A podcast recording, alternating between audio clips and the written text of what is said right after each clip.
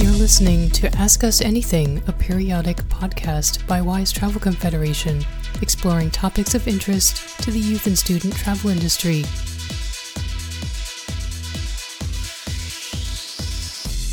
My name's Wendy Morrill. I coordinate research and educational activities at WYSE Travel Confederation, and I'll be your host.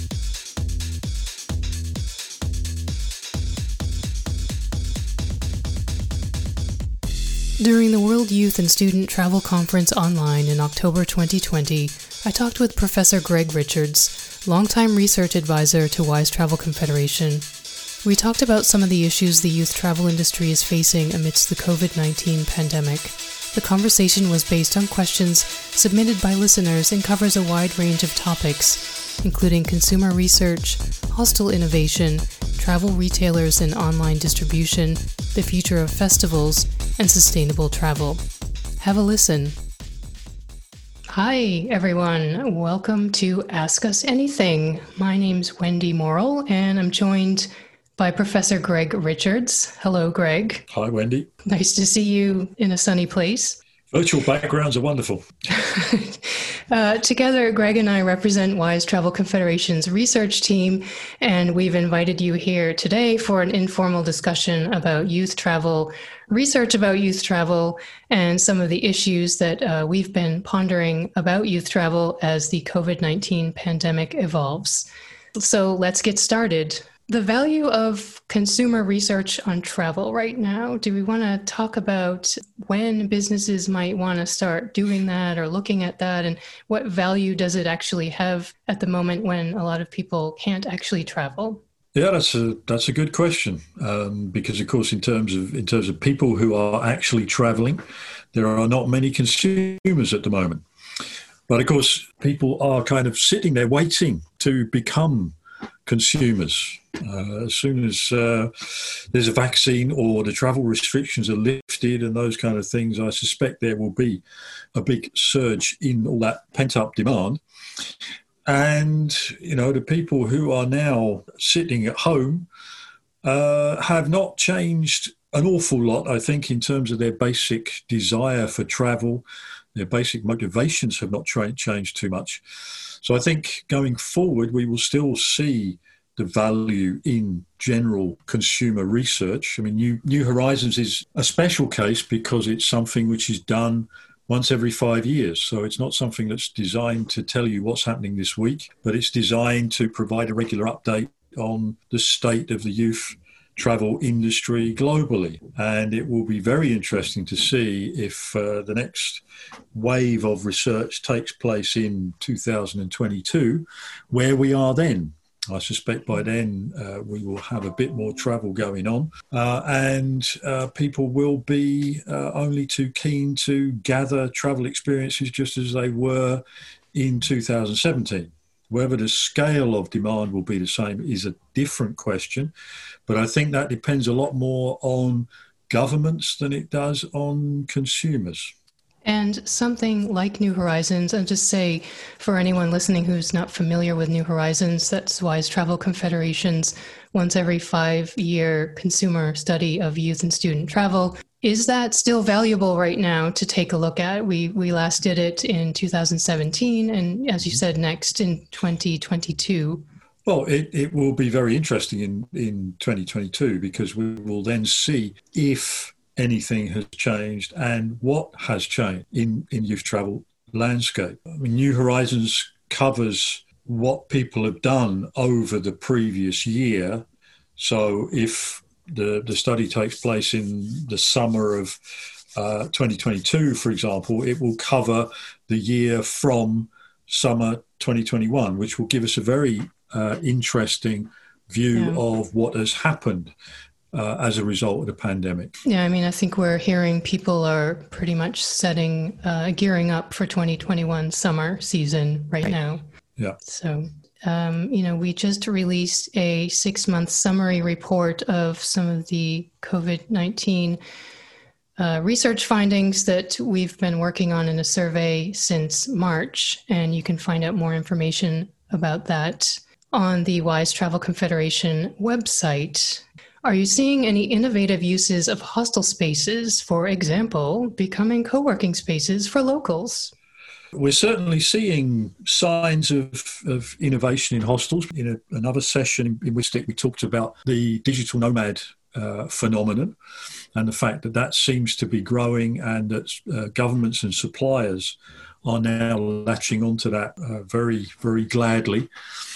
So uh, we have seen hostels doing things in terms of gearing up to service that market, putting in better broadband connections, making co-working spaces and these kind of things.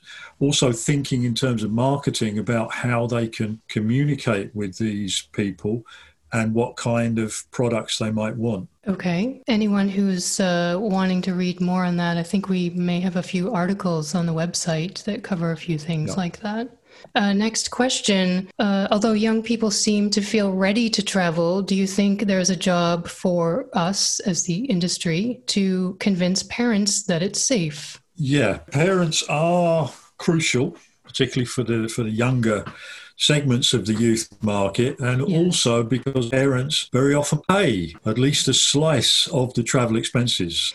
Uh, are there opportunities in virtual internships as a replacement for conventional travel? Yes. In fact, um, we did run a webinar on how some of the uh, members of WYSE Travel Confederation have moved their conventional travel programs online and I think that folks in the volunteer abroad sector are having particular um, success at this.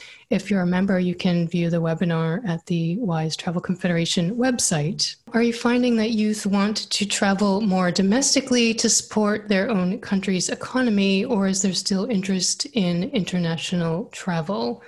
I know that WYSE Travel Confederation doesn't have any particular data on this. In Europe, the hostel network um, is quite active in trying to promote, I guess, regional travel. Um, no, I mean, what, what we see is more from the supply side that, that hostels are switching to domestic markets. So, so yeah. that's clearly one of the trends that's happening.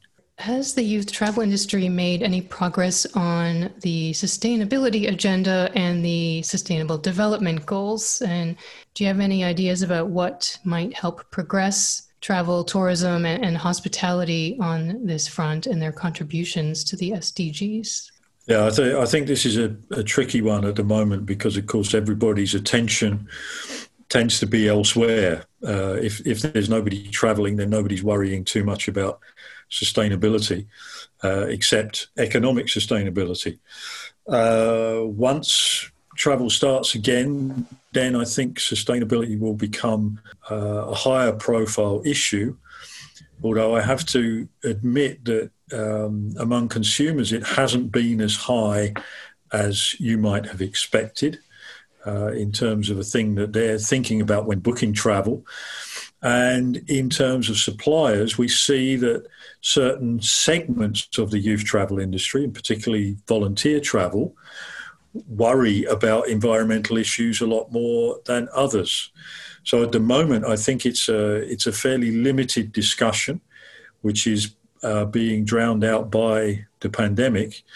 Of course, going forward, um, sustainability will be should be a more important issue for suppliers and consumers to think about. We have an article coming out on that uh, probably in the next week or so. Festivals. I know you've done a lot of academic work on placemaking and festivals. And um, what are you seeing in any attempts to reimagine festivals, new formats? Are they going to survive this? That's a very good question. Everybody in the event industry is asking that at the moment. Uh, I, I think this, the simple answer is yes. They will survive. The problem is in, in what form? That's really what people are struggling with at the moment. We've seen some festivals opening up, for example, in uh, in China. So if you're happy to go to a festival wearing a wristband which tells people about your state of health, then you are probably going to be okay. And colleagues of mine are, are looking at um, how you can use new technologies to uh, monitor what's happening at festivals and to ensure social distancing. So there are some potential solutions, but of course that that is j- just like hostels or, or aeroplanes. If you don't get the occupancy that you had before, you will also have to rethink the economic model. Mm. I think this is this is where uh, a lot of people will have a challenge. Uh, boutique events attracting high spending customers are likely to survive better than uh, events which rely on having very very large crowds. Are there any particular world regions where you're seeing this? Yeah, I, well, I, I mean, China is is is an obvious area where where this is this is beginning to open up. Um, I I don't see any signs of of things moving in Europe at the moment, and of course we're mm. now out of the main festival season, so I think everybody will now be waiting and seeing how how the pandemic develops in the next few months before investing any more money in in large scale events. Um, one more question, I think, which is probably a pretty big one. We've all just seen the demise of STA Travel. How do you sense distribution of hostels, packages, other things that um, STA was retailing?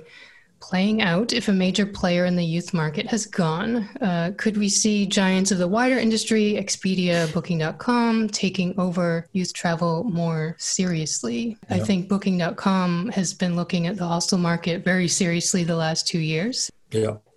No, I, I, mean, this is a clear trend that we've seen over the life of the New Horizons survey that uh, the, the travel agency intermediary role has been under pressure for a long time as a result of the growth of internet bookings. So it's not too surprising that uh, somebody like S- STA is among the first big uh, casualties of this. And I think going forward, it, it is fairly logical that you know, having physical shops and, and, and those kind of things is going to be a problem relative to distribution over the internet. So that I think the the slack is likely to be taken up by existing platforms such as Expedia and Booking. And I think it'll be interesting to see what happens with the more formal programs in the cultural exchange sector, if there's going to yeah. be an acceleration there of more automated uh, distribution of those things. But we've been saying that for years at WYSE Travel yeah. Confederation. Well, so, that's, that's possible, but of course, then uh, things like uh, work experience are more complex products. Yes, yes. Where you do need a lot more support to make a decision and a booking.